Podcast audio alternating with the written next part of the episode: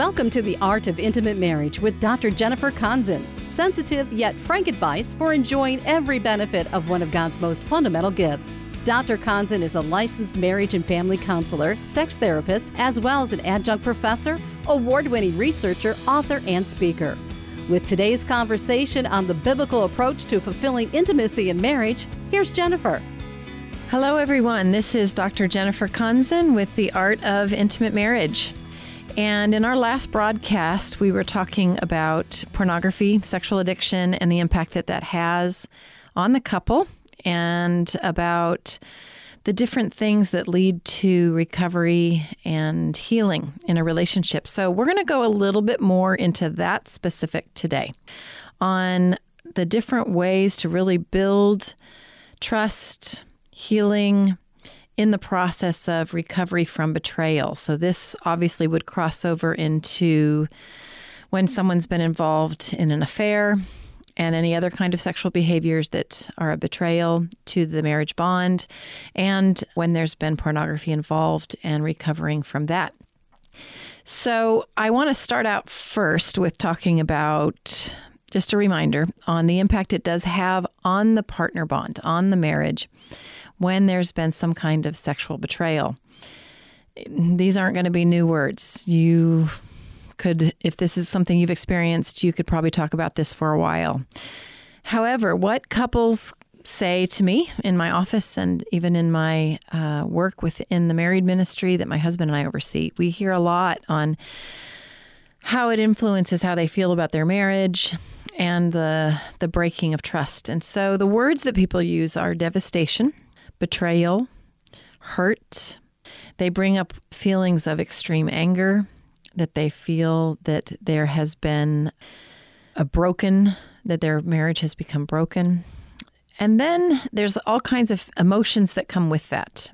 Fear is a big one. Spouses express a lot of fear. Obviously, anger comes up, suspicion, uh, mistrust is a big one. Also, any kind of betrayals will lead to lower self esteem, often for one or both. For the individual who's committed the betrayal, there's self esteem issues because there's a lot of loss of their own view of self, um, their reputation, and so on. And then for the spouse, there's a lot of um, challenges with self esteem due to why did they go there instead of to me? What is it about me? Why aren't I? Those kinds of questions. So, self esteem is a big one. And that can lead to depression. It can lead to, um, you know, more severe cases where I have had individuals share about how it has, that it's crossed their mind. Suicidal thoughts have crossed their minds. It's gotten to that point. So, it can get where the low self esteem might already be there before the betrayal has been revealed, and that the betrayal just um, exacerbates that the challenges already with depression. And so, of course, the other big impact that it has is on the relationship itself is the, the, the, how much it affects the intimacy. And that doesn't just mean sexual intimacy. Any kind of betrayal will affect a touch and affection. It affects how someone feels when their spouse reaches to hold their hand. I was working with someone recently. They had a pretty big conflict, and one spouse reached over to put their hand on the other spouse's hand, and there was a very strong reaction. So, even in just regular everyday conflicts, couples have difficulty with should we even touch, um, both during and then definitely after a conflict. Well, when the conflict is a major betrayal in the relationship, touch becomes difficult you know, can I handle um, my hand being held? Do I want an arm around me? The spouse who's committed the betrayal is like, should I touch them? Should I um, take their hand? You know, so there's questions around touch. So not just sexual intimacy, but overall intimacy in the marriage is affected. Um, it's difficult to just go out and have dinner often, you know, go out on a date, go casually spend time together when, especially when the couple is still in the middle of crises even out of crises when the couple is recovering and trust is being rebuilt, these things all come up um, on, on how we relate now in, in rebuilding intimacy. And then, as far as anger, which I mentioned, anger will, you know, start out sometimes quite ex- ex- expressed very extremely, but then even over time, it'll flood. Uh, you know, individuals share with me how when they get reminded of the betrayal, their anger will flood them. Sadness, hurt, all of that will flood as well, but anger will flood. And that can lead to higher conflict in the relationship. The other thing that comes up in the partner relationship is when there's been a sexual betrayal is feelings of inadequacy sexually. Either the person who uh, got involved in those sexual behaviors due to their own sexual inadequacy, now it's going to be even greater. But then definitely also on the partner side, that if my partner is involved in pornography, what does that mean about me sexually? What does that mean about my body? Um, if my partner's been involved in an affair, a physical affair, how does that affect how I, you know, are they comparing me to how they performed sexually with that person or how that person, what they did sexually with them? So there are a lot of feelings um, of sexual inadequacy and feeling undesired when there's uh, been any form of sexual betrayal in a relationship body image is affected. I'll have partners talk about how it they might have already had a body image challenge and now they're feeling unattractive, ugly, worthless. People will use words like weak and stupid.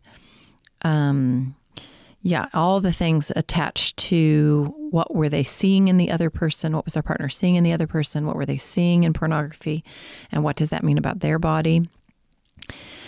Um, the other thing that comes up too is if a partner has been wondering if there's something going on for a long time, whether it's an affair or pornography or something along those lines, um, often I'll have a, uh, their spouse will feel like, what, "Am I crazy? Was I insane?" You know, there's the, a real questioning about their own intuitive judgment, and and what they start to doubt their own ability to catch things. This comes up quite a bit if, if there's a repeated, if the if the offense, if the betrayal is repeated, and so there's that question of, you know, am I just not able to realize when something's gone wrong? And so there's a real questioning of the self.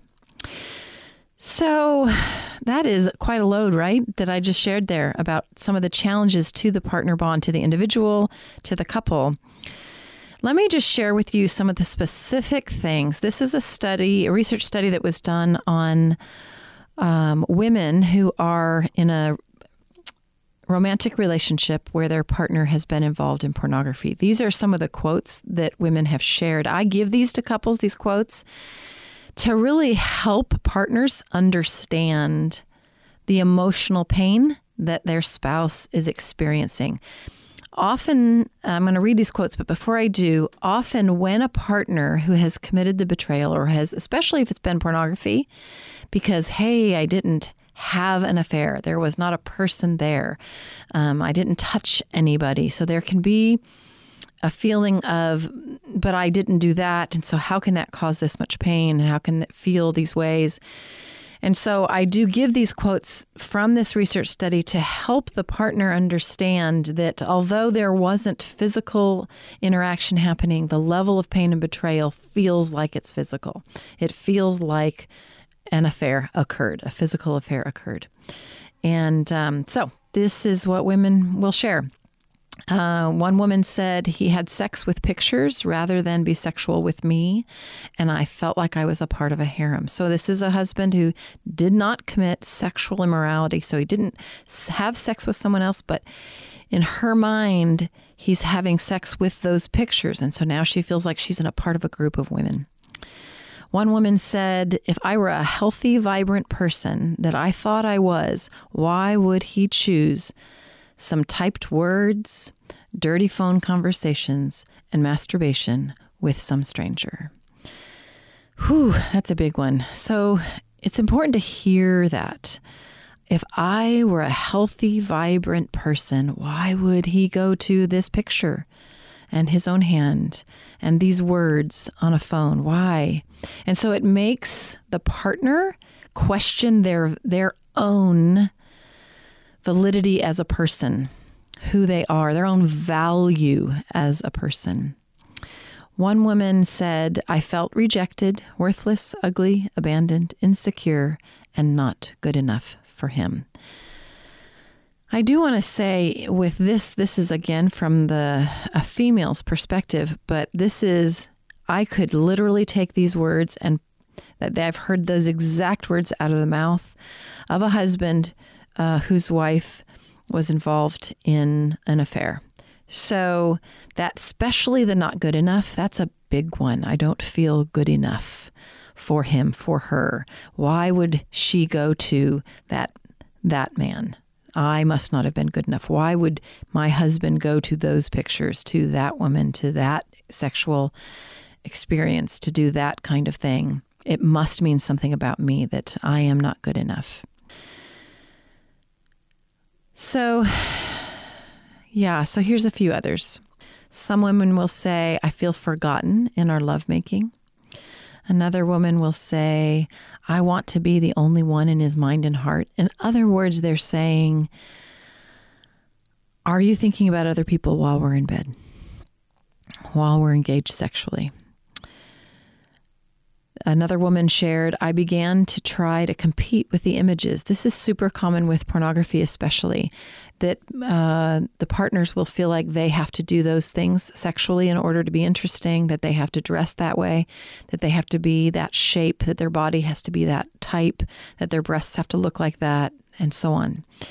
Um, so there's that I feel like I have to compete with those images. So if you're hearing this and you're the wife.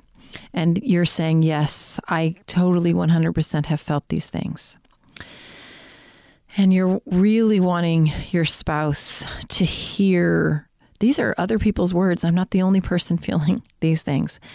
You may want to have him listen to this. You can also literally go and have him read the chapter Healing um, from Sexual Betrayals in my book, The Art of Intimate Marriage the the thing you don't want to do um, if you're listening to this and these are things you feel and you're you want your partner to hear this the thing you don't want to do is use these phrases and use them as a weapon you did this to me the, the greatest thing I encourage spouses to do is appeal. You want to reach into your spouse's heart so that they can understand the pain that you're experiencing, because that's when real change happens for couples. So these are just a few. I could I could share quite a bit more. You will find all of these and quite a bit more on my website at theartofintimatemarriage.com. Why do I bring them up now? Because couples need to understand the emotional impact of betrayal. Spouses, in order to truly take responsibility for what they've done, it helps them to hear, even from a third party, so maybe even not from their spouse, that yes, people feel these things when there's been a betrayal, even when it comes into not a physical relationship, but with pornography. Okay, now I've probably gotten all your hearts racing and you might have a pit in your stomach. So, where do you go from here when you're now sharing these things with your spouse? How do you recover after the, you even get to that point of going, okay, I get it. Now I'm starting to understand that this is the level of pain that I caused you, and you're feeling like your spouse does. Where do you go from there? Is usually the biggest question that I have. So, what I'm going to do is I'm going to take a few minutes just to explain how this broadcast works, and then I'm going to come back and we're going to talk some more about that question. Where do you go from there?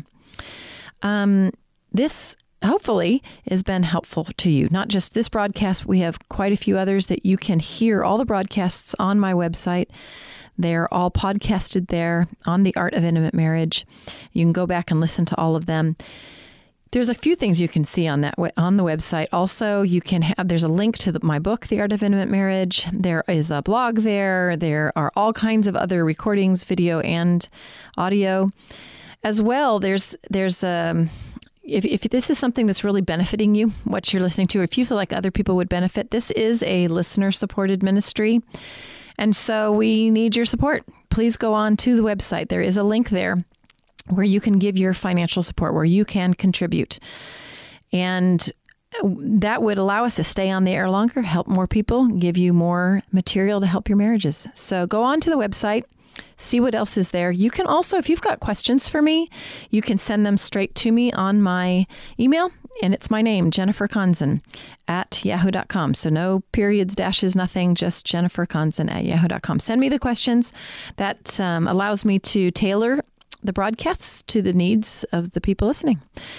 So let's go ahead and get back to how do we go about really reaching, tr- building trust, reaching healing after this, uh, either a betrayal, and especially today, we're talking about the use of pornography. Well, gal, how do you talk about it? Um, first of all, how do you talk about when it first happens? And I, re- I addressed that a, a couple broadcasts that I always recommend that the individual, the partner who has been involved in the betrayal, that they make that decision to be 100% open with everything for the partner asking the questions, you want to be aware that you um, are now going to have possible pictures in your mind. So you want to watch the type of questions you want answered because if you if if the answers that your spouse gives you puts pictures in your mind, it may not be helpful to your process of recovery. And so, first of all, full openness always remembering as a spouse listening to their spouse's openness remembering your role. I love 2 corinthians 5 where paul reminds us that we are a messenger of reconciliation. What's really challenging for a spouse when they feel betrayed is to be that messenger of reconciliation because that takes a really strong person to step out of that feeling of betrayal and say, God can use me now to reconcile my spouse to God. But boy, that makes a difference when you keep your eyes on your spouse's relationship with God, on their renewal of their relationship with God. It really makes a difference in how you respond to the betrayals. So remember, you're a messenger of reconciliation. If you need to pray through that scripture, do that in 2 Corinthians 5. That can make a big difference to how you ask the questions and what you do with the information afterwards, and what you ask them to do with it, how you ask them to get more support. So, how do you have honest conversation about when your spouse, okay, now they've confessed to you that they're doing pornography or that maybe they're involved in a support group, they should be. Maybe they've got a mentor, they should. In case you're listening and that's you, go get that support. So then how do you have the conversation? Well, when you look at James 1, verse 13, it talks about how when someone has a desire, an evil desire, then they are enticed and pulled away. They are enticed and drawn away, and then it gives then it goes into sin and gives birth to death. What we often don't talk about is the enticement part, the drawing. What is drawing that person? So, one of the difficult things for partners to talk about is when my spouse, and this isn't just a husband, there are women. I, I have people in my office who, where it's the wife who's doing pornography, and the spouse is going, Why are you doing it? Well, how do you talk about that? How do you talk about what draws you to that? Why in the world? Because the spouse often feels like, Why in the world would you do that when you've got me here? What is the pull? And why do you keep going back to it when, you know, this is go- our relationship's going well and what is the pull so how to have that honest conversation is first of all to figure out what's enticing. Um, it's kind of difficult for partners to even hear this. You may not be ready to hear this. And if you're not, then that may be a conversation that they have with a close friend, your partner who is committed to betrayal. They have it with their supportive relationships. So if that's you, if you're the one in use whose your background is in pornography, it is vital in your process of recovery that you have somebody that you're talking to about what the pulls are. Why? Because, like any sin, we sin because we get something out of it. There's something that we like or something that it does for us. It's vital to understand what does that pornography do for you? What's the pull? You know, for some people, it lifts them out of negative feelings because it creates a feeling of excitement. For some people, it makes them feel more sexually adequate because they um, can arouse themselves while looking at it. For some people, they're just they're in a habit of using it and they don't really feel like they have any emotional reasons. Other people will use pornography because it's a stress reliever. Their anxiety gets high, and that's how they deal with it. Other people use pornography because they're bored. So why do you use it? What's the pull? What's it relieve? What is it? Uh, there's two different areas that pornography, like any addiction, will get used for either for satiation, which means it lowers um, anxiety and other negative feelings, or for excitation, which means it makes things more exciting. So, then, now that you have discovered why and what the various reasons might be for why you use pornography, how do you talk about that as a couple? Well, your spouse, if you're the, they might not be ready to hear it yet, but if they are, that may be quite a part of the healing. That I, when I'm stressed, I therefore do X, Y, and Z. And so this is now my plan when I get stressed. So this is the next thing I do with couples. Okay, now that we've identified the pulls, what do we do with them? And I literally put together an action plan per couple that when I feel stressed, I'm going to call my uh, my mentor. I'm going to uh, go for a walk. I'm going to go work out. I'm going to share with my spouse um, what's going on. So, having what I call an action plan, now that you've identified what the pull is and your spouse is aware of your pulls, now you share with your spouse what your plan is. Now, remember, spouses, if, if, if you if, if you have a partner who is trying to recover from the use of pornography, remember that it is their job to run their own program, not yours. Um, they have to go talk with the their their mentor. They need to go work their program and go to support groups. Um, however, how do you guys talk about the process of recovery? Well, that's vital. I, I do give couples some hmm, just simple kind of starter sentences. I call them prompts to how so let me let me read one to you um, what would you tell me about what's helping you in your process of recovery? Whew, it's amazing how when a when a couple just has that one little sentence just laid before them, where the spouse asks, "So tell me, you know, what helps you in your process of recovery?" and the spouse answers, and that's it. That's the conversation. That's a what I would call a healing conversation. That it's okay to talk about the process of recovery. What is something that you learned in your group last night. Now, what would actually be a better way of dealing with this is that the person in recovery goes to their spouse and says, Hey, um, I learned some really helpful things in my recovery group last night. I want to share them with you.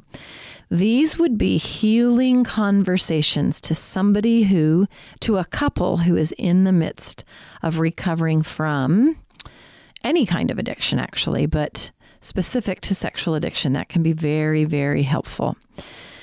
So, again, if you are interested in these specific um, sentences, these prompts, you can go on. I have another website. It's called The Ransomed Journey, R A N S O M E D Journey, The Ransomed Journey. And you'll find all of these conversations there, or many of them. And I want to be clear. This is actually straight out of the work of Robert Navarra, who works with the Gottman Institute up in Seattle. And he does couple recovery um, uh, from a developmental approach. And so I'm very grateful for, for recently being able to um, do some work with him on uh, some further understanding of ways to help couples communicate around recovery. So go look up that on my website if you're looking for more. Okay, so let's say you've now had some conversation about the pulls. Now you're having some conversations about how recovery is going. How about the partner? There may be some ways that um, what's happened between you has affected your body image, which I spoke about earlier. Talk about that. And then the partner who's who's committed the betrayal, listen. One of the things that spouses uh, often say is, "But I what I I do think you're beautiful. I think you have a great body." That's not what your spouse is needing to hear. When they first tell you that they're feeling like their body um, that they're fe- feeling negative things about their body because you've been viewing pornography, don't reassure them. Tell them, ah, so my use of pornography has made you feel like your body's unattractive. It's made you wonder if I'm comparing your body to others. So, first, validate what you're hearing. Don't reassure it. That's that's later. First, tell her what you, him, what you hear, either your husband or your wife, who it's ever coming to you, sharing with you about low um, view of their body because of the betrayal, because of the pornography. Tell them what you heard. Validate it. Well, it makes sense. I did some things that were very damaging, very harmful to our relationship. I looked at things that were very wrong and inappropriate. It makes sense that that could make you feel like your body is unattractive and that I might think your body's unattractive and it makes you feel and it makes you wonder. That makes sense. Validate what they're saying. Own the responsibility that you have for creating that challenge. And then then you can ask if reassurance is helpful or if an apology is helpful. Often what a partner needs to hear is I am so sorry that the choices that I made make you wonder that about whether you are attractive, about whether I find you attractive. I'm so sorry. And they might need some reassurance. I can understand you might think I compare you. I, I do want you to know I find you very attractive. So that would be the reassurance. But that's not the first thing generally that you'll want to say. So, I've kind of just given you a taster of some ways to have healing conversations. Go on my website. You're going to get a lot more information there. Go uh, pick up The Art of Intimate Marriage. You'll get more information there. Send me an email. Let me know how it's going. This is Dr. Jennifer Konzen with The Art of Intimate Marriage. Thank you for joining us for The Art of Intimate Marriage. Now, let's be real. This is not a typical radio program, and we know it generates questions. If you have one you'd like Dr. Konzen to address here on air, email her at jenniferkonzen at yahoo.com. Konzen is spelled K O N Z E N. Jennifer Konzen at yahoo.com. We hope today's program was beneficial to you, and if you agree this unique voice should be on the air, your donations will help keep it there.